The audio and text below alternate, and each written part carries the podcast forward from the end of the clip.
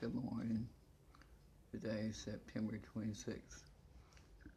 And our scripture devotion is now, will I surely pour out my fury upon thee, and accomplish mine anger upon thee, and I will judge thee according to thy ways, and will recompose thee for all thine abominations. Ezekiel chapter 7, verse 8. Thank you, Jesus.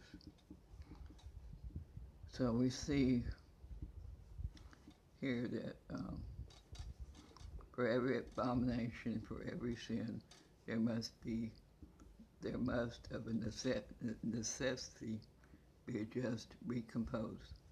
For God is holy and a just judge. His wrath burns like fire against all iniquity. The fury, fury of his wrath is like a consuming fire that no man can bear.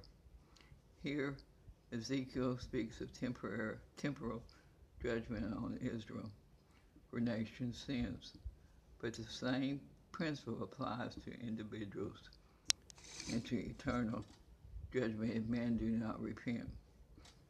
You, Lord, are the high and lofty one who inhabits eternity.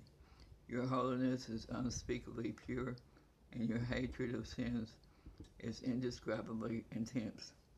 We thank you that you have sent your Son to bear the fury of your wrath against sin on the cross, for we could not bear it ourselves. We could not quench the fire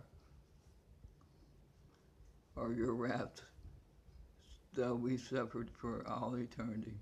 But your Son has availed for us. Praise be to his holy name. Amen.